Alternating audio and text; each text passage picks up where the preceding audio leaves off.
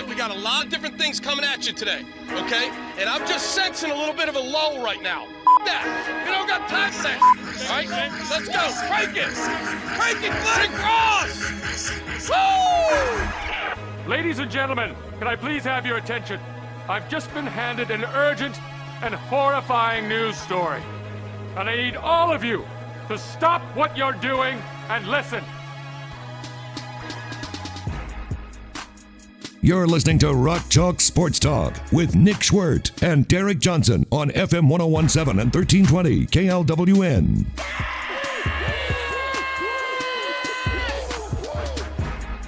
Went to my first Royals game of the season. My first Royals game of the last two seasons over the weekend. And really, it doesn't matter which game I went to Yeah, as you say, you could have gone any time last week. because the Royals just wrapped up an 0 for 7 week. That's pretty hard to do. Whole week, playing a game every single day, you're bound to win one. But that's not what happened. Almost impressive the way you can go from first place to losing seven in a row. We'll talk to David Lesky about that coming up here in about half an hour. I went to the game on Saturday. I already had the tickets. We bought the tickets a while ago. Just so happened that it was the second Yeah. start for Daniel Lynch. Cool. This will be fun. It's the young kid, the young prospect. Let's see what he's got. It was five to nothing before I even sat down. Five to nothing before I even took my seat. So uh, this isn't this isn't what I asked for. I didn't pay for this. So I sat there and you know watched him continue to get shelled for another uh, third of an inning before he got pulled. George Brett. I don't know why. I don't know why every time. I mean, I know why, but also stop. Leave this guy alone. Every time the Royals do something, good or bad, it's like we gotta we gotta ask George Brett. I think more than anything, we just need another, you know, beloved son. We need another prodigal son to turn to to ask for. Yeah, are we going to do this with Patrick Mahomes in like 30 years when he's been retired for 10 years? A hundred percent. It was the Joe McGuff ALS Golf Classic. Brett George Brett was one of the celebrity players, along with uh, Tom Watson. So of course, you know George Brett's going to be there. Local media shows up. Let's hey George, George. I think I think we're in 1920 again. champ, champ, champ. Question. The Royals 0 and 7. What do you think? What do you think about those Royals? Like it, I'm sure George Brett sort of groaned and was like, "Okay, here we okay, let me fix all the Royals problems again." I gave you 3 decades. I gave you 3 decades. And you guys are still coming to me for answers. Like find somebody else. He said that they uh here's the exact quote from George Brett. I think right now the Royals are swinging too hard. They're trying to do more than they're capable of doing. Which I'm not saying he's wrong, I think he was in a golf mindset. But it's just like, isn't that such a throwaway? Like, there's. Oh, let me think of something. Uh, I think his caddy told him that tournament. He was like, Brett, you're swinging, or George, you're, you're swinging too hard. And he's like, oh, I'm going to use this if they ask me about the Royals. it was just fresh in his mind. Yeah. Like, leave this guy alone. Swinging too hard. Do you think they're sharing that piece of advice with the Royals today? Do you think like it's an off day? Do you think Mike Matheny's saying, "Hey guys, guys, come on, you're swinging too hard"? Everyone's, "Oh no, yeah, you're right, you're right, Skip." Where'd you get that from? Yeah, I was just talking to George. He said you guys are probably swinging too hard or something. I don't know. Try that. See if it works. Because that's what I imagine baseball managers anyway. To like that's that's the extent of how much they're actually assisting in like day to day stuff. Like they set the lineup, they decide when the pitcher's going to come, that sort of stuff. I can't imagine Mike Matheny's like, hey, like Hunter Dozier's batting practice. He's like, hey, try that. He's like changes his grip. You know, he's standing right behind him. Yeah, we'll talk to David Lesky here in a bit, but all of a sudden, first place to third place. That's what a an 0 7 week will do. Under 500. 16 and 17 on the season. Over the weekend, one of our favorites, Mark Emmert, spoke to the New York Times and told them the NCAA commissioner says uh, the NCAA will be announcing name, image, and likeness changes that will go into effect in the month of July, which is startling on one hand because the NCAA has fought tooth and nail against name, image, and likeness law for the better part of the past decade. I mean, really ever since 2009, which is when that lawsuit from Ed O'Bannon, former UCLA star, because his name, image, and likeness was being used to sell video games. But ever since then, the NCAA really hasn't given much ground. Eh, so much so that they're lobbying for Congress to come in and pass legislation that would supersede all of these individual state laws because Florida and four other states have laws going into effect on July 1st. So there's no coincidence as to why the NCAA said they're going to make some NIL changes by July 1st because they have to. Because if they don't, what's going to happen? Massive advantage for these four. It's already going to be an absolute bleep show. It is.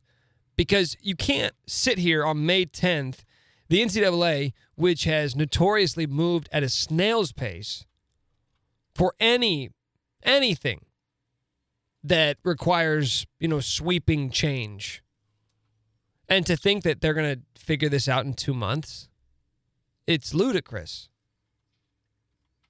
And what we're seeing like right in front of our eyes is the power slipping through the NCAA's fingers. And it's all their fault because if they would have been on top of this years ago, months ago, even, they could have sort of steered the ship in the direction that they wanted it to go. Like knowing, okay, we have to cede some ground. Athletes are going to be able to profit off their name, image, and likeness. If you would have just conceded that, you would have been able to sort of direct how this thing's going to go. You didn't, though. You fought it, and now you have two months to figure out a plan before Florida and all these states, which, by the way, no coincidence, all in SEC country. Well, most of them. It's Alabama, Florida, Georgia, Mississippi, and New Mexico. Four of those states are in SEC territory. I mean, Dennis Dodd wrote a piece today. He said that uh, Dan Mullen has been telling recruits since 2019 about this. Like, hey, if you come here, you're going to be able to profit off your name, image, and likeness. Like, the, using that as a recruiting pitch. And you can see why this would become bigger than football because if that's going to, if one state has an advantage over others, well, yes, it's it's advantageous for football, but what happens when one school wins a lot of championships? They make a lot of money. And that's why other states are probably going to be reactive or reactionary.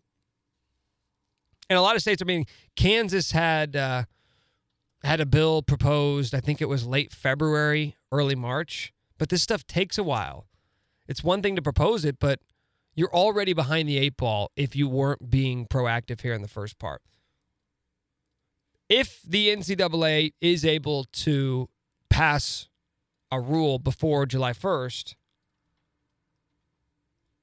the states would then have some power unless a national or a federal law is passed. I think there's all but eight, all but eight states have at least introduced a bill. But it's just it's it's chaotic right now. I wonder this because we know this is going to happen eventually. When this does happen, how do you think specifically Kansas is going to be affected? Because the states that are going to benefit the most from this are states where they really, really care about college athletics. Like you can say what you want about, you know, USC, for instance. USC is big school. USC is uh, not hurting for publicity yet. In that state where people can spend money, you'd have to be uh, Sam Darnold, Matt Leinart type to really profit off your name, image, and likeness for a state for a, at a school like that, as opposed to Kentucky or Kansas, where you know people care a little bit more about college athletics than they do in a in a city like LA. Yeah, but it's also different money, right? Like the people who are going to get that in LA, your Reggie Bushes, your I don't know, maybe even Evan Mobley this past Mhm. season, they're going to get big money. in LA. Whereas, you know, here in Lawrence, you might get a business, you know, a car Mhm. dealership or something who's willing to, hey, here, we're going to provide you a car and we're going to throw in whatever, $10,000 or something, where it's not going to be like huge money, but it'll be something. Yeah, because that's the other part of it that I think we have a tendency to lose sight on. We think of the Zion Williamsons and the Anthony Davises, and you think about these major athletes. Andrew Wiggins. I mean, Andrew Wiggins would have made a killing at Yeah. Kansas. Would have made a killing. This guy was on the cover of Sports Illustrated, did a GQ shoot before he even played in a single game. And yeah, he could have made money from a lot of different avenues. We think about those, but you also lose sight on the fact that at Wichita State, even if you are Fred VanVleet or Ron Baker at Wichita State, you know what you're going to do? You're going to have every single business in that town coming to try and mm-hmm. get you on their commercial or put you on their billboard. Yeah. Whether it's a restaurant or a car dealership, you're going to be able to benefit. And those guys could make way more money at a school like Wichita State than they could a school like USC or even Kansas for that matter. Yeah, well, I mean, okay, here's the thing. Like, you hear this argument a lot. Oh, I'm afraid that if we do this in recruiting, you could go to some random city and some big booster is going to be like, "Here's a million dollars to come here." And first of all, that's that's such fiction because Yeah. one, you know, you don't become a rich booster by just giving away a million dollars to somebody random, right?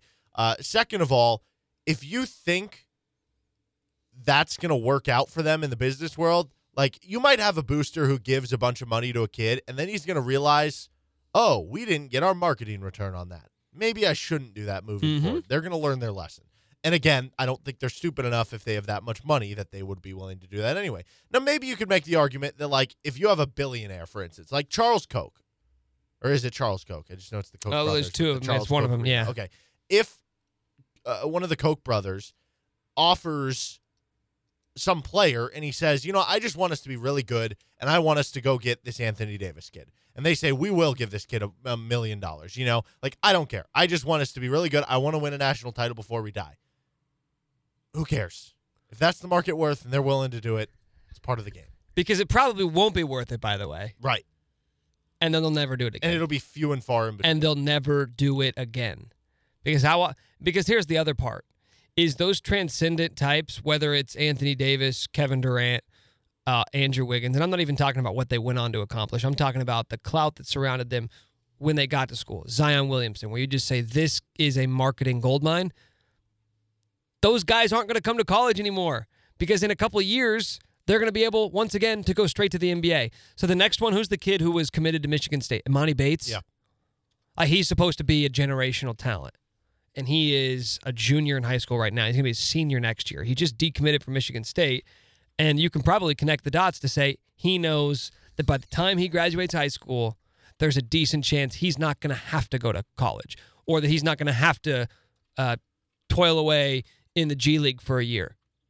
Right? He's going to be able to go straight to the NBA and start cashing big time checks. Not uh, not uh, Greg's Auto World checks, right? He's going to go ch- cash those Gatorade, those Nike, Kia checks. So it's not going to matter. So those guys, you think, well, what's going to happen? Because the, the biggest fallacy with all of this has been, well, the schools with all the money are going to get all the players. They already do. Look around. Look around. the schools, th- there's always, it's always going to be haves and have nots. And what the detractors have been trying to convince you for decades is that it's just going to further the divide. It's just going to make it that much different. It's it's not though. It's a lie. It's a fallacy because those smaller schools still have something to offer. And it's that there are they're isolated and that the companies who want to do business with them are still going to want to do business with them. The market dictates itself. And for so long we've acted like the NCAA ha- has to sort of manipulate it themselves in the sake of equality and fairness. And it's just not true because there is no fairness. Like the haves will always be the haves and the have nots will always be the have nots. And there will be opportunities for those have nots to break through here and there, but they're never going to enter that territory with the elites. And name, image, and likeness laws aren't going to change that. But change is coming. And the NCAA, I mean, for a lot of people like myself included, like the, there is going to be a a stark power shift, and it'll be interesting to see five, ten years from now what role the NCAA even plays because their number one duty of upholding amateurism it's about to be irrelevant. It's about 20 past the hour. He's Derek Johnson. I'm Nick Schwert. You're listening to Rock Chalk Sports Talk.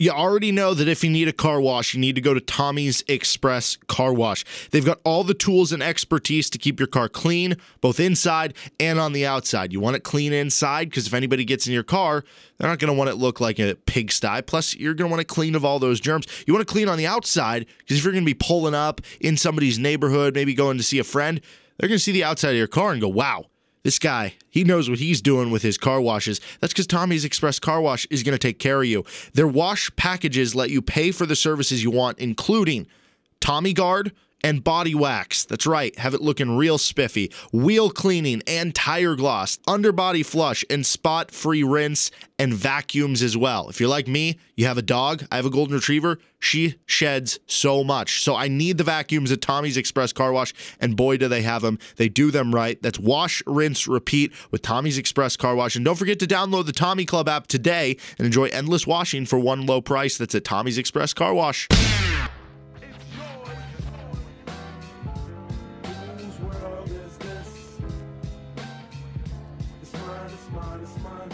It's about 20 till the hour. This is Rock Chalk Sports Talk. He's Derek Johnson. I'm not Nick Schwerdt. This is it's kind of uh kind of weird because it's been good vibes every Monday around this time talking Royals baseball because the Royals have been one of the best teams in baseball, at least up until the last seven games, in which they went 0 for 7. David Lesky is making his triumphant return to Rock Chalk Sports Talk. He has the courage to join us again after a winless week. He hasn't joined us since last Monday, and the Royals haven't won since then. So maybe this is what it takes. Maybe another appearance, a day off. The Royals get back on track tomorrow. David Lesky with us now on RCST. David, uh, what's going on? What's happened this past week, man? Um, it hasn't been good. It has been bad. Mm-hmm. And there's my analysis. Okay, that's pretty good. I pretty much. I heard some good analysis uh, earlier today from George Brett, which I feel bad for at this point. Every time something happens with the Royals, like he gave he gave you three Right. good decades, and it's just like no, we still gotta we still gotta go back to that well. George Brett says they're swinging too hard. So, Uh-huh. do you think Mike Matheny has passed the message along today? Yeah, it, it's funny. Um, I, I think that's the go-to. Uh, well, Charlie Lau told, told George Brett in 1973, "Swing easier," and that's the advice for the end till the end of time. It's just it's never going to change. Just swing easier, guys. Swing. is that, that. Just swing easier. And and you know you hear it. I don't mean to bash Ryan and Hud, and, and maybe I do mean to. I don't know. Um, but you always hear, oh, you see what happened when Jorge Soler took a 75% swing. He didn't. He took a full swing. In baseball, you swing hard. That that's and you know whatever. That's that's a that's a whole other topic. Um, but I, I I do kind of feel bad for George Brett in some ways because these the guys wanted to golf. Man, he doesn't care that Yeah. 0 seven. He's when, when they're losing, I don't know that he knows what the team's record is. When they're winning, he's right there happy and good for him. He deserves that. I don't. Yeah. I'm not trying to begrudge him that. It's but yeah, it's that is certainly some advice. Do you do you still see this team as a contender? Know, I was skeptical before, but it was kind of like uh, there's been four and five, four or five weeks of, of contending. So how can I argue too much with it, right? But then, um, kind of brought back to earth. Obviously, I think that they have a chance to be relevant in September.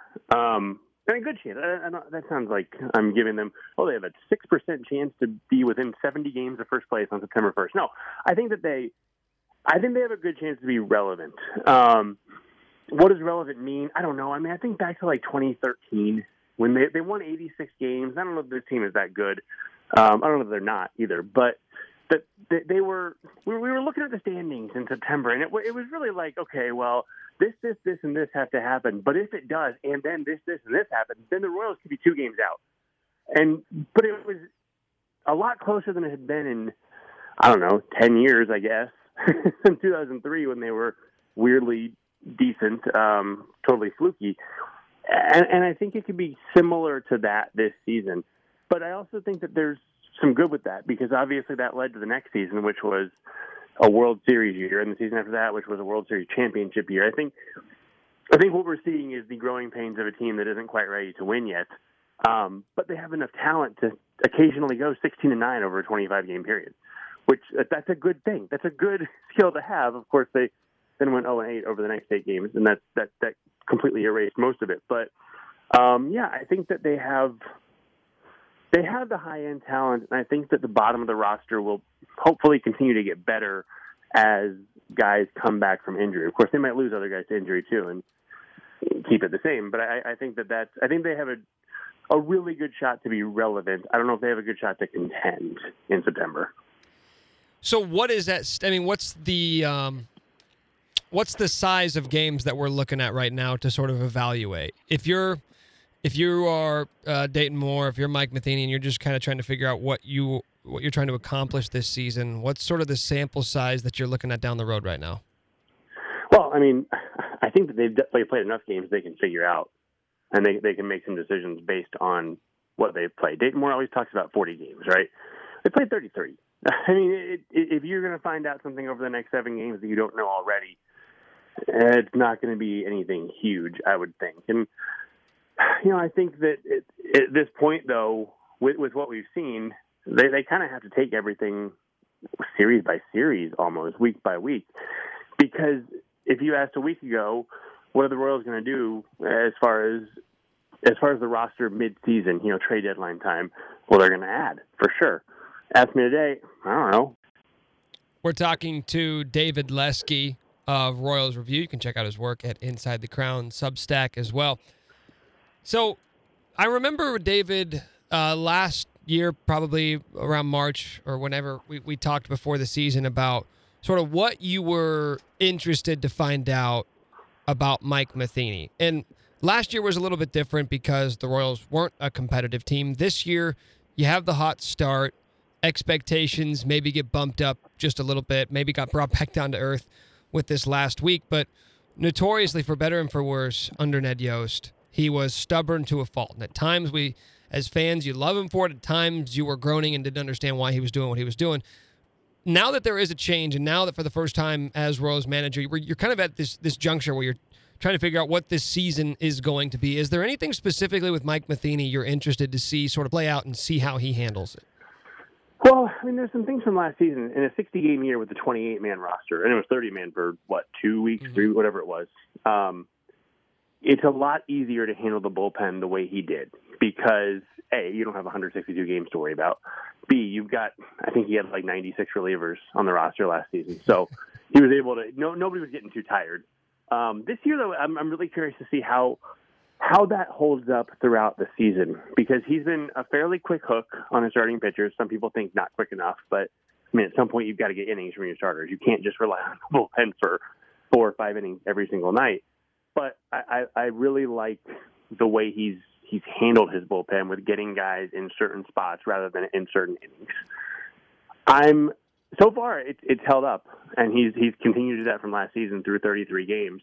There's 129 more, and, and they've had a lot of off days from one, one rain out, but just some scheduled off days. Um, and now they're they're really into the grind of the schedule, and I am very curious to see if he continues that or if guys start to fall into roles um, a lot of managers talk about, well, we don't really know until we're at the 40, 45, 50 game mark. Well, they only got to 60 last year. So it's hard to say if, if he really would, would have settled into roles or not. And that, that I'm very curious about. I'm also interested, his batting orders, most of the time, you look at that and you go, yeah, that's really well thought out. And then occasionally you see like Carlos Santana hitting third and Salvador Perez fourth, which he flipped them what back we talked about this. It was like the second week of the season, maybe third week of the season, something early. He he flipped them because of guys getting on base and Santana coming up with with two out nobody on a lot, and that being a better spot for Salvi and all that. And then he flipped him back for a game, and then it was back. It was like, oh, I forgot. I forgot that I'm a sabermetric manager now. Um, it was just kind of odd, and so I'm I'm curious to see how that goes. But the other thing too, I mean, if guys aren't aren't hitting, he's kind of tied. You know, his hands are kind of tied there. What what is he supposed to do? Benintendi was struggling, so he dropped him pretty quick, which I don't think Ned would have done. I think Ned would have left him up there a lot longer. Um, but then as soon as Benintendi started hitting, he moved him back up to the second spot, and I, I, I think that that I, I think if other guys were hitting better, he may not have done that. He may have given Benintendi another couple weeks to keep going down in the six seven spot. I don't know. Um, so I'm just kind of curious to see how these things play out over a full season rather than a short season with a huge roster, and that that we don't know yet. We'll find out soon. All right, what's your gut tell you? Do the Royals get the sweep in Detroit? I mean, the Tigers are really bad. They are really, really bad. I the Royals are playing as bad as anybody. I, I think they still win the series. I don't know if they sweep the, the Tigers, but I, I think they win a series and they get back on track. Um, probably get some vibes a little better for for Chicago. One thing I'm working on for tomorrow. Yeah, they lost seven games. The offense was super unlucky, super unlucky, and and it was bad luck and bad timing. They couldn't hit with runners in scoring position, even though they hit all year with runners in scoring position. All of a sudden, it just stopped. I mean, if you if you were watching the games, you didn't really feel like they were hitting poorly until there was a guy on third base, right? It seemed like they'd get runners on, no problem, and then just can't get them in. Well, all year they've gotten them in. So why why now? And so I I think some of that'll start to turn around, especially against a, a lesser pitching staff. But um, you know, they, they they've still got some issues, and their, and their staff is pretty thin right now. So it's uh it it's iffy, and it's it's kind of like the whole thing with Lynch.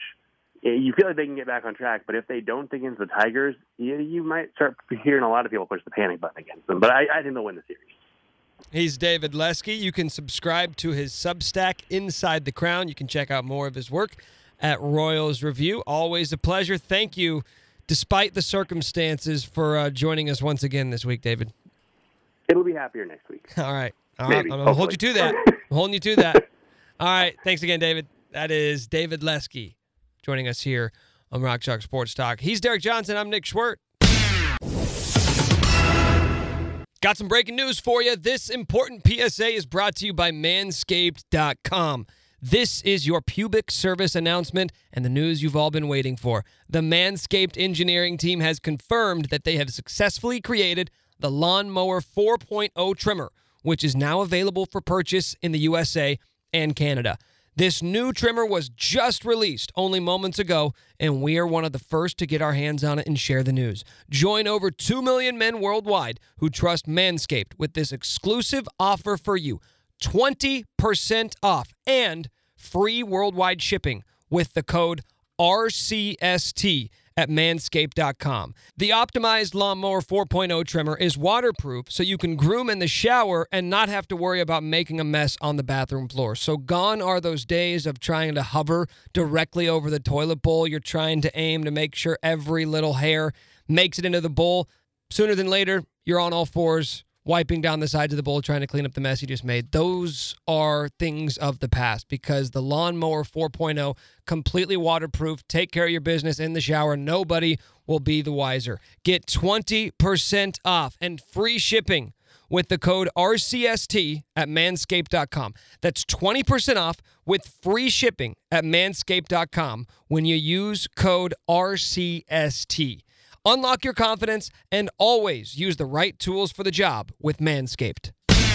Quick shout out to all of our sponsors RCST Trivia, 23rd Street Brewery, Sporting Kansas City, Pella Windows, Toppling Goliath, CBD of Lawrence, River Rat Print and Skate, Jayhawk Trophy, Hawaiian Bros, and the Lawrence Public Library. Our first matchup today brought to you by 23rd Street Brewery, open for dine in, carry out, and catering.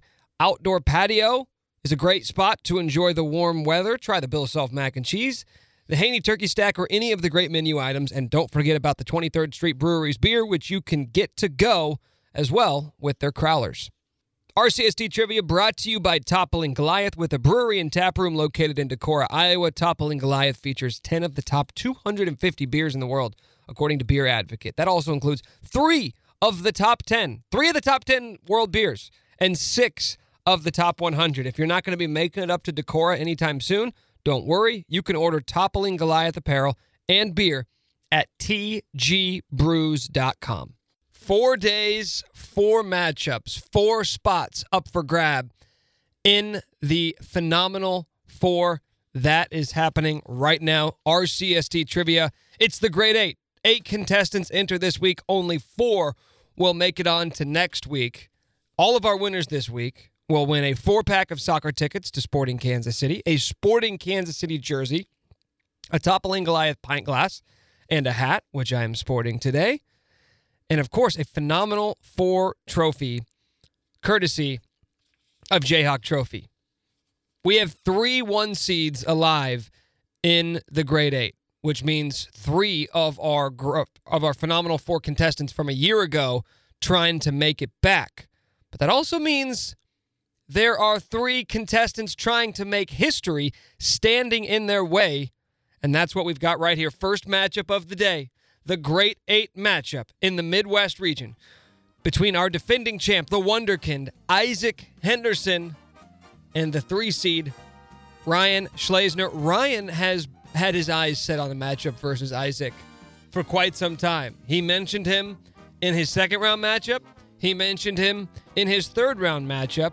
Both times we warned him. We said, you know, don't put the cart ahead of the horse now because we've got some other things to take care of. But Ryan did take care of that. Now you got the matchup you've been dreaming for, Ryan. What makes you so confident that you can be the person to make history and hand Isaac his first L? Man, I have uh, I've never felt overly confident about beating Isaac. I knew, you know, when the brackets came out, this was the matchup I circled right away. Like, hey, this is this is where I know I need to get. This is where I know my skills can take me. Uh, and then you know, just any it, like the NCAA tournament, man. Any day, anybody can beat anybody. It just depends. So you just got to get to the matchup before you can win the matchup. So made it here, and I'm excited for for the shot at it. Are the nerves still there, or have you sort of uh, settled into a comfort level at this point? You know, for me, the nerves are always kind of there. It's kind of opposite. The first guy I played, he said he felt really great until the Zoom call connected. I'm always kind of the opposite. I'm like nervous, and then once I get here, I'm like, you know, once the camera's rolling, if I know it, I know it. If I don't, I don't. There's really nothing to be nervous about at that point. Just you, you got to knock down the shots that are in front of you. That's all you can do. Well, your your competitor today, Ryan, knows a little something about that. He won the whole dang thing a season ago. Isaac looking to make it back to the phenomenal four. Isaac, you've been there, done that. You've seen it all. You've reached the mountaintop. What about you? Do nerves still play a factor, or is it just a is it that whole 10,000 hour rule, right? You do something for 10,000 hours, you become a pro. Do you feel like you're a pro of RCST trivia at this point?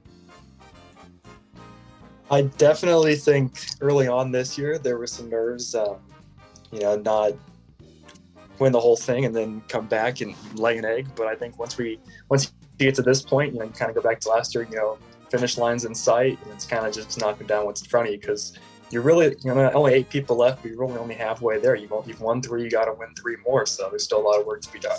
Do you change your strategy at all once you get to this juncture? Is it the same thing you've been doing all along? Yeah, just keep it consistent. Um, just keep going over the things you've been doing. Um, just keep consistency. You don't want to change anything up. All right, fellas. The first spot in the Phenomenal Four is up for grabs right now. You guys are kicking off our great eight matchups. You know everything that's at stake. You know all the prizes, all the glory that's on the line. And you also know how this works by now. You guys are seasoned, so you know the deal. I'll be asking you guys a series of KU questions, alternating back and forth. The questions will get progressively more difficult as you advance throughout the rounds. You still have 30 seconds to answer, and we'll still play you a five second warning. When you have five seconds left, make sure you get that answer off. Don't say nothing, right? That's the cardinal sin of RCST trivia, guessing nothing, because that way is the only way you're guaranteed to get the question wrong. Fellas, I'm excited for this. I know you are as well.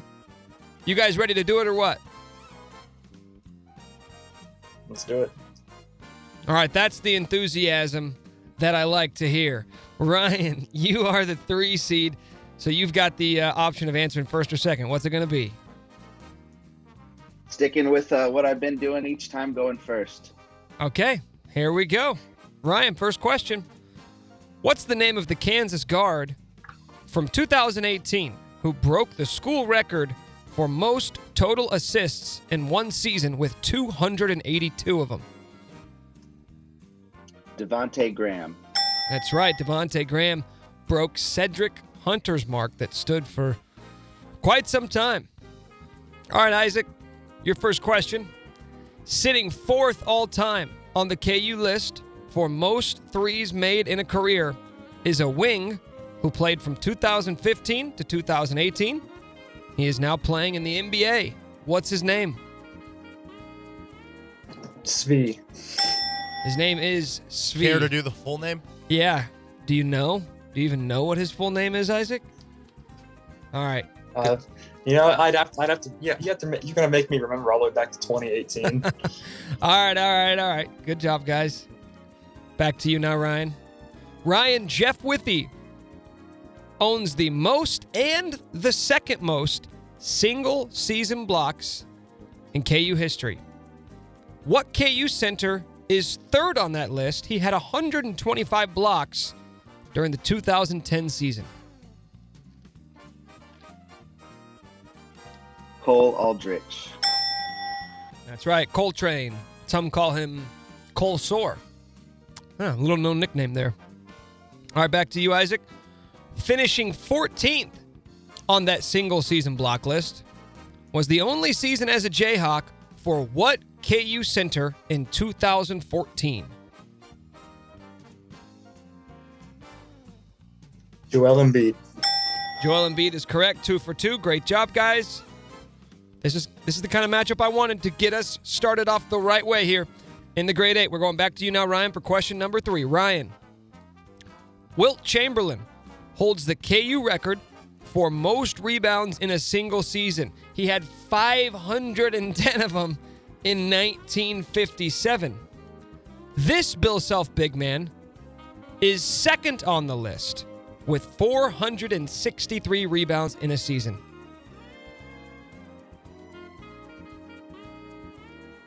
Thomas Robinson. That is correct. T Rob back in 2012 pulled down 463 boards. All right, Isaac, back to you now. Isaac, Devonte Graham and Jeff Boschee are tied for third in most threes made in a single season in KU history. They both had 110 of them.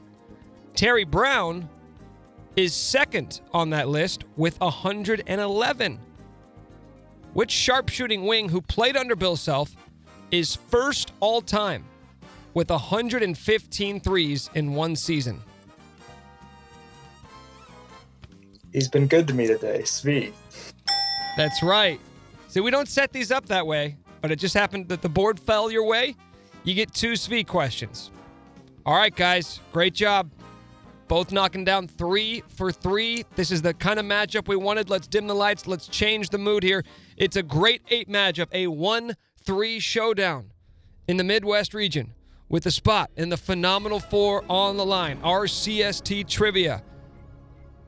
Ryan, we go back to you now.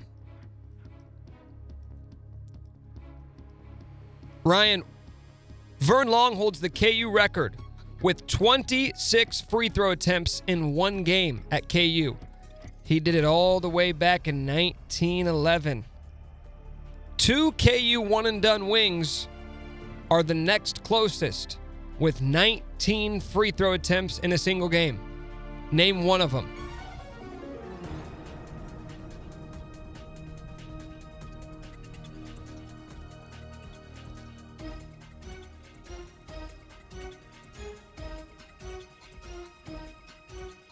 Let's go Xavier Henry.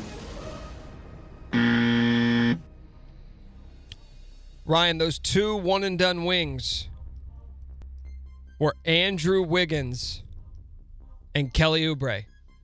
Andrew Wiggins and Kelly Oubre. All right, Isaac, you get this right. You're moving on. You get this right. You're going back to the Phenomenal Four. Isaac, what Bill Self player set the KU record for most free throws made without a miss by going 13 of 13 at the line in a game against Texas Tech? Devonte Graham. Wow. Wow. That is correct. Didn't even have a year, but I gave you the opponent, I gave you the coach, and you knocked it down. Isaac Henderson makes history. He is headed back, the defending champ, still alive, as he secures a spot in the phenomenal four. Isaac, you didn't take a whole heck of a lot of time there. Do you recall that game when Devonte went 13 to 13? You must, right? Um, recall the game, recall seeing it, um, going back doing the research. Um, but yeah, I mean, it was it's a grind to, to get to the final four. You know, getting over the hump to Elite Eight, it's always tough. Um, but yeah, Well, tell me how it feels, man. I mean, you secure the spot in the Phenomenal Four. The dream's still alive for a repeat. The pressure, the target that's been on your back hasn't made you falter whatsoever. I mean, tell me how you're feeling now after you secure that spot in the in the Phenomenal Four. you know, I, I believe at some point Bill Self had a quote that you know, as a blue blood winning in March, it's more of a relief than it is about fun. Um, and I definitely kind of felt that, you know, just winning, moving on has been much more of a relief. Um, but I got to go back to my last year's ways a little bit here. On Friday, you had Brian Haney on. He said his bracket was busted. That means he didn't pick me to win. I thought he was a smarter guy than that. So next time you have him on, I'm gonna need you to get on that. All right, all right. We're gonna pass the word along. We'll pass the word along to B. Haney. You're right. He did say his bracket was busted. Don't know exactly who he had. Ryan, your run comes to an end. It was a great effort. It was the uh, the one and done wings that that that got you. There's only been a handful of them, but you guessed Xavier, Andrew Wiggins, Kelly Oubre, Josh Jackson would have been another one that comes to mind. Tell me how you're feeling, man. Yeah, I uh I mean obviously the first name that comes to mind is Wiggins, but uh I just remember towards the end of his career just being so frustrated with how little aggressiveness he played with. And so I kind of wrote him off like there's no way that guy got to the line 19 times in a game because he was just not doing anything. Um and I kind of remember watching watching Xavier play. He was always kind of slashing and and uh, more aggressive. You know, Josh would have been a good guess too, but I but I would have missed. So um man you know it's kind of funny i was thinking as as we go along the questions aren't necessarily harder it's just less context clues to get you to the answer you're looking for um so yeah it's just it's, it's fun man i had a, had a great time um you know had to had to pick one out of those one out of those guys and i picked the wrong one so hats off to isaac Well, you did a great job, Ryan. You made it all the way to the sizzling 16 last year. You made it to the great eight this year. I'd imagine it won't be long before you knock down the door and make it to the phenomenal four. Great effort. Thank you so much for being a part of it. Isaac, congratulations. You are uh, a household name at this point in RCST trivia. So we'll be talking to you again next week. Congratulations, guys. Thank you so much for getting this week started off for us. have a good one Have you still not heard? MLS is back and Sporting Kansas City is back in action. After finishing first in the Western Conference last season, Sporting KC is back in action and hungrier than ever to paint the wall. The best part is you can watch Pulido, Russell, Busio, and the rest of our boys in Sporting Blue live in a limited capacity crowd again this season. To attend a match in person, go to SeatGeek.com slash SKC and be sure to use code SKC RCST at checkout to receive an exclusive discount just for being a Rock Chalk Sports Talk listener. Again, use code SKC RCST at SeatGeek.com slash SKC before it's too late. RCST Trivia is brought to you by Pella Windows. Pella, product of Kansas, is your one stop shop for all your window and door needs. Pella offers everything from turnkey window and door replacements to experts in the field that can work with your contractor and find the perfect solution for that project to make your house feel like a home. Whether you're building a home, taking on a remodeling project, or simply want the best replacement solution, Pella Windows has all your answers. Stop by the newly remodeled showroom on the northwest corner of 6th and Wakarusa or call 785 749 4808. Don't hesitate, appointments are filling up fast. You know what we haven't talked enough about as of late? And honestly, this is on both of us, Derek, but we have really failed to talk about all the things that are going on in the world of sports. Have you noticed that? Mm. Have you noticed how many things are happening in the sports world lately? Lots. Yeah, so many. And we really have, have failed you as an audience in discussing them. So we thought that we would try to uh, redeem ourselves a little bit with a segment that we like to call Do We Give a Bleep, where we go over everything you might have missed that happened in the sports world and decide whether or not it's worth giving a bleep about. You don't have enough time in your life or enough energy in your body to give a bleep about everything, so we're going to make things easier for you. Derek, what is the first item on today's docket? This is pretty big news, Nick. Tim Tebow, the former baseball player, I think is where most people know Tim Tebow's name. If you're into big minor league baseball guys, uh, Tim Tebow is signing a one year deal with the Jacksonville Jaguars. Forget baseball. Tim Tebow returning to football, returning to his college head coach, Urban Meyer in Jacksonville, not to play quarterback, to play tight end. He did have a, a brief stint as a tight end with the Jets. Do you remember this? Was that ever a tight end or was it just like an H back? I remember him being on like special teams where he was like Yeah. the guy calling out the snap. Well, it was with Mark Sanchez. I remember he had one pass thrown to him in his NFL career, and it bounced off his helmet.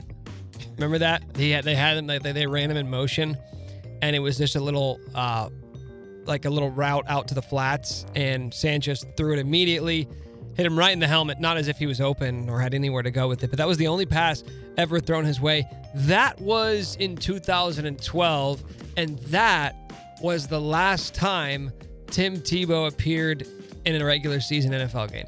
Think about that. That this guy who hasn't played in the league for nearly a decade is now getting another shot with his former college coach Urban Meyer. I almost feel like this is a. I mean, it might be a little bit of a favor from Urban Meyer. You think? But yeah, but here's the thing with Tim Tebow. I, I mean, it is going to be a media circus. Maybe not as much because he's a tight end and because it has been ten years. He's a 33 year old tight end. But He'll I be guess- 34 by the time the season starts. I guess it doesn't hurt. This is just like a technically a training camp invite. I, I know that it's a one year deal technically, but sure you could just cut him. Do- I think it does hurt though. how? Why is Tim Tebow get another shot? He hasn't played in the league in a decade. There what are other happens players. if he ends up being good? What if he's like He's Rob 34. Gronkowski? He's 34. He's older than Rob Gronkowski. Yeah, he is older than Yeah, Rob Gronkowski. He's older than Travis Kelce. Dude, he's 34. He's never played as a tight end. He spent the last decade trying to make it as this is like a make a wish kid. He is seriously. Wow. It's like, what do you want? What do you want to do? Do you want to play in the NFL? Sure, first round pick. Do you want to try out in baseball? Here, Mets contract. Oh, you want to try to get in the NFL, different position? Here you go. Once again, sign up with your old But this isn't a coach. guarantee to the roster. I mean, he's gonna have to make the roster. So But it doesn't matter. The fact that it's even being considered is an insult to all the he's guys. gonna be one of like seven tight ends. You know what this did? You know what this does? This makes me think Urban Meyer is going to ruin Trevor Lawrence. I That's the, the, big story here. That's the big story that everybody's missing. All right? The fake news media won't cover it, but I'll, I'll tell you right now. The fact that Urban Meyer is willing to sign Tim Tebow, who, by the way, is his next door neighbor. hmm, Whoa. yeah, Urban Meyer just bought a house next to Tim Tebow in Jacksonville. The fact that he's willing to do that tells me you don't know what you're doing, tells me you're not capable of running a competent NFL franchise, tells me you're going to ruin Trevor Lawrence. I don't see the correlation there. I'm just gonna say, I don't think he's gonna make the roster. I think this is just a hey, if you have something left in the tank, prove it to me. And you're probably not gonna make the roster. If he makes the roster, it's it's a success at that point. If you're Tim Tebow from his standpoint, um, and I almost feel like this from Urban Meyer is like, hey, if you do make the roster and you get some experience as a tight end, maybe this is a transition for you to go back into the football world where you can become a coach. Who cares, dude? I don't care. I'm tired of seeing this not give a guy. I'm tired of seeing this loser continue to get shots. Wow. Just work for ESPN. He's good at TV. He's good at doing college football coverage. He was quite successful at that. But everything he's done as a professional athlete has fallen short. I don't understand why. I mean, dude, this is the number one story, and this is a different conversation. But if you go to NFL.com right now, it's the number one story. It is the main headline on the NFL's official media website. Why? Why? Why are we still infatuated with this guy who has not played professional football since 2012? Let's do this now. let's either do one of two things. Let's start talking about other baseball players who should be signed to NFL rosters this offseason, or let's talk about other guys we want to see make their first appearance in the NFL in a decade. Is there anybody else that comes to mind who you'd love to see give it another shot? No, Brett I mean- Favre. When's the last time Brett Favre played an NFL game? I say give him another shot. That would be great headlines. Who else? I just I don't know. Vinny to me, it's, it's almost like it's it's like the Tiger Woods effect of like Jerome Bettis, you know Tiger Woods has won what two tournaments in the last like five years. LaDainian. Tomlinson. But every time Tiger Woods get brought up, gets brought up, it's the big headline because it's Tiger, you know. And that's the thing with Tim Tebow. It's not obviously to that success. Tiger level, Woods is the greatest golfer ever. yeah. Tim Tebow I know. played played 35 games in his NFL career. I'm just saying, I don't see the risk here. He's probably not going to make the roster. He's going to be one of like seven tight ends in training camp. There's like 95 guys. They should sign Shaun Alexander so he can transition into coaching. I don't give a bleep about this story. But, you know, the overall amount of emotion that was elicited from the story would beg to differ. So maybe I do care more than I'm willing to admit. I think you care a lot, but like in a negative. Yeah, that's true. I do care. I don't really care because it's not really going to impact me, or not really going to impact my like watching of football because he's not going to be on the team. So like, I'm I'm sad that we even had to discuss it, but we had to because it's our duty. okay, uh, here's one. Speaking of headlines from somebody who wasn't playing sports, rapper J. Cole. Mm. He is signing with a team in the African Basketball League, the Rwanda Patriots BBC BBC? Huh? Basketball Club. I don't know. It's not what I know it to stand for. What do you know it to stand for? We'll put that on the podcast edition. RCST After Dark. Uh, but he's 36 years old. He actually played basketball. He apparently was like a star basketball player in high school. He walked on at St. John's University. Never played. He instead turned to music, which has actually turned into a pretty uh, fruitful career for him, to say the least. Okay. So is today's theme athletes athletes who should not be given a shot at a professional career being given a shot at a professional career. First it's Tim Tebow, now it's a 36-year-old rapper who played high school basketball. So and by the way, here's here's the other thing. And this has got to be a publicity stunt. He's got a new album coming out soon. But if it is a publicity stunt, first off, I see I don't get this story. Because if it's a publicity stunt, it's like is playing in the national the basketball Africa League, is that what's gonna get all the eyeballs on you? Because dude, we cover a lot of the KU players who go and play basketball overseas and they play in a wide variety of places. And you know how the kind of hierarchy goes, right? Like the really good leagues are gonna be in Israel and Italy and then there's just sort of a trickle down effect. Like then you'll go play in Belgium. It's like eh, that's not the best. Germany, Korea, China's got a really good league. I've never heard of one one guy going. To, I did not know that there was a basketball Africa league, and like, if you're J Cole, are you going to Rwanda to fulfill your dream of playing professional basketball? Really? That's the dream. I don't know. Like I can I can kind of get on board with like it's not a dream. He's only going to play 3 to 6 games. You know, it's just like one stint for himself like he can prove to himself like see, I can do this professionally. Like maybe not the NBA or anything. Did but- you remember when? uh Do you remember when Drake did the thing with Kentucky? Oh, he did the Midnight that- Madness that was- thing? yeah. This is what I want more of this. Okay, if Tim Tebow's getting a shot, J. Cole's getting a shot. I want Drake. I just want. It's kind of like with the presidents. Like I'm convinced now that every president from here on out is going to be a celebrity. Like The Rock's going to be president soon. Uh, then Johnny Depp probably. My pillow guy. Yeah, the My Pillow guy. He's not the kind of. I'm talking more A-listers. But then I want it, I want the celebrity impact to trickle down into sports as well. Like I just want the NBA and the NFL to be littered with celebrities and actors and movie stars and musicians. Like, can you imagine Drake and they and they commit to it? They're not like they're. Remember when Tony Romo did the team picture with the Mavericks a couple years ago too? This is what I want, and I want a real commitment too. I don't want the NBA saying, "Oh, we're gonna have Drake in for a photo op and he's gonna go to the layup line." No, I want him starting 82 games for the Detroit Pistons. Which honestly, would Well, you you notice? wanna tank- Would you notice if Drake was starting for the Pistons this year? Okay, honestly, if you want to tank and sell tickets, Right. I mean, what better way to do it than that, right? Um, this story got me thinking one thing. I wish I could find like a pygmy island somewhere where it's just like a, an indigenous tribe of people who, you know, they're all four feet or, or, or shorter Uh huh. and they play basketball. and I can find that and I can be their Michael Jordan. I will go out there and I will do what J. Cole is So you think there is a professional basketball league somewhere in the world where you would be the superstar? I can't That's imagine. what I was thinking. No, that's I I can't was imagine it would play, pay well. Nor No, do I no, imagine that J Cole's in this for the Well, money. that that was my next thought. I was like, okay, if I can find this elusive island somewhere where everybody is, you know, four feet, five feet tall, and I would just be a giant amongst them, and I would be Udoka Azubuike to them. What's my life gonna be like? You know, Uh-huh. am I really gonna enjoy the spoils of being there, Michael Jordan, there, Udoka Azubuike, there, uh, Shaquille O'Neal? Probably not.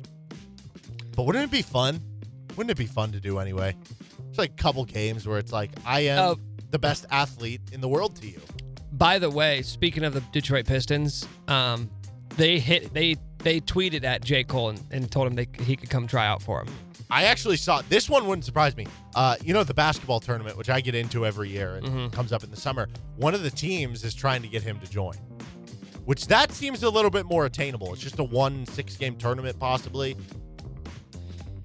Dude, this is so odd to me. They say he arrived in Rwanda and is quarantining for two weeks as he prepares for the season. Yeah, don't you have to get like certain shots and stuff? so he's gonna play the whole season.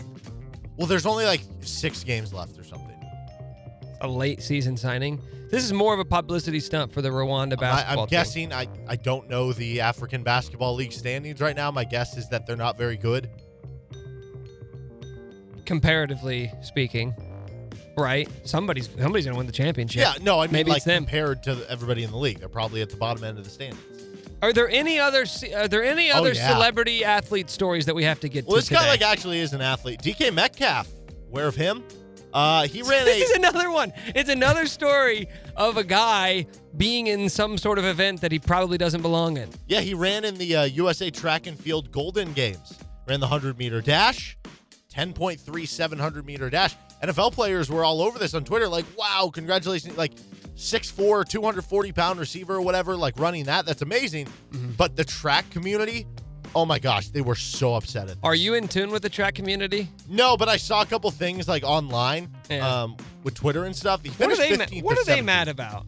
I saw the the one that went the most viral was some dad Uh. tweeting it, and it was a picture of his son's high school track meet, and like the guy who won the high school track meet had a better time than DK Metcalf, and he's like, nowadays my sophomore s- or my son who's a sophomore in high school has to run that just to be on the team and stuff like that. And it, it just created a war online of people like, no, this is just amazing because he's a 6'4, 230 pound receiver who hasn't been specializing in this, you know? And it it just created a gigantic divide. Listen, He still beat two people though. everybody gets so mad because of this. And this is the if I'm ranking these three stories of people doing a sport that they they, they shouldn't be doing, DK Metcalf is the one I'm least upset about. I would go DK Metcalf, J. Cole, Tim Tebow. Actually, ironically, the only guy who's actually Wow. played professional in the sport that he's getting another shot in is the one guy I think least deserves this shot. Because DK Metcalf, it's not like he got blown out of the water, first off. And yes, you're right. There are plenty of other people out there who are probably more qualified to do this. He's only been training for a couple of months. He outweighs these dudes by 50 pounds, still ran a competitive time. And by the way, brought 10 times the amount of viewers to that race than would have otherwise watched. Like, I don't know how many people are going to be tuning in to watch J. Cole in the Rwandan African League. Ten Like, times viewers for Jaguars games. yeah, like nobody's gonna be like, I'm I'm dedicating my Sundays uh, with the Sunday ticket I just to watch Jags games. I bet you that preseason alone, preseason only, Jaguars might be the like most viewed team. If they say Tim Tebow's going to be used in like a wildcat role, Are you sure he still carries that much clout? You said it yourself. He's the number one story right now. I bet you that jersey is going to be like a top, I don't know, 50 jersey sold. Is it is it a is it a is it a religious thing? No, I think it's just like the the cult following that he provided from, like he was the ultimate divide of people. But have those fans been hanging on? Have those fans been hanging on all this time for a comeback? I don't think they've been hanging on, but now that he's back, They're just like, back. Yeah, They're just back. just They're getting the jerseys out of like the dresser the, drawers. gif of uh, WWE when the guy just comes up from the coffin. yeah. you know what I'm talking about. Yeah, exactly. Okay, let's get on to actual sports stories. Russell Westbrook is one triple double away from breaking Oscar Robertson's career triple double mark. He tied it over the weekend. They play the Hawks tonight. Uh, if you go on like certain betting sites to get a triple double, normally you think, oh, you're probably getting plus odds on this. At the very least, it's even with Russell Westbrook. He's minus 470 to get a triple double today, meaning you would have to bet $470 just to win 100. Do you give a bleep? I actually do. I actually do because Russell Westbrook now for the fourth time in his career is averaging a triple double this season.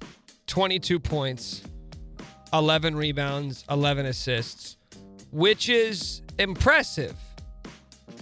Not as impressive as his numbers just for the month of May. In the month of May, 5 games, Russell Westbrook is averaging 26 points, 16 rebounds, and 16 assists. Pretty good.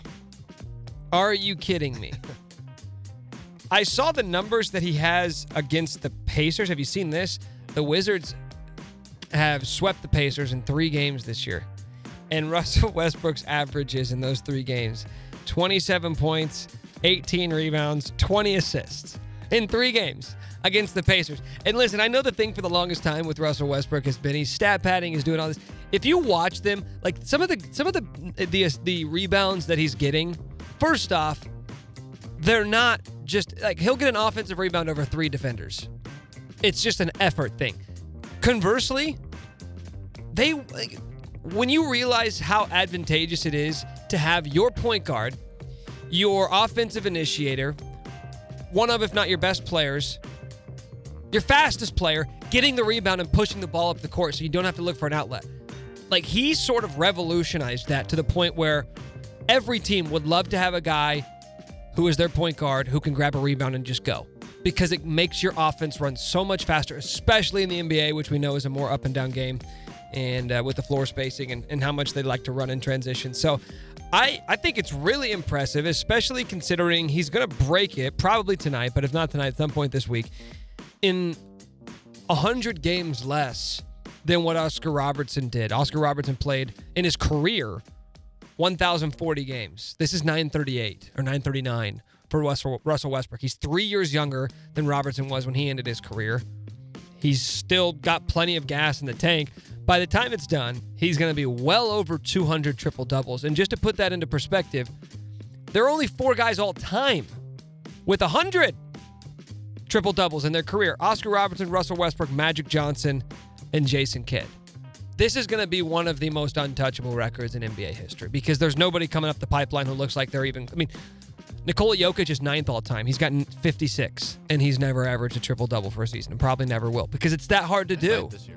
He might, but he's he's two assists shy, so you'd have to really crank it up. Like it's just so impossible to do. He's gonna blow this record out of the water, and I, I don't know how it's ever gonna be touched. Do you think we're going to look back in like 30 years, you know, when you just look at the stats and go, wow, this guy's like a top 10 player ever?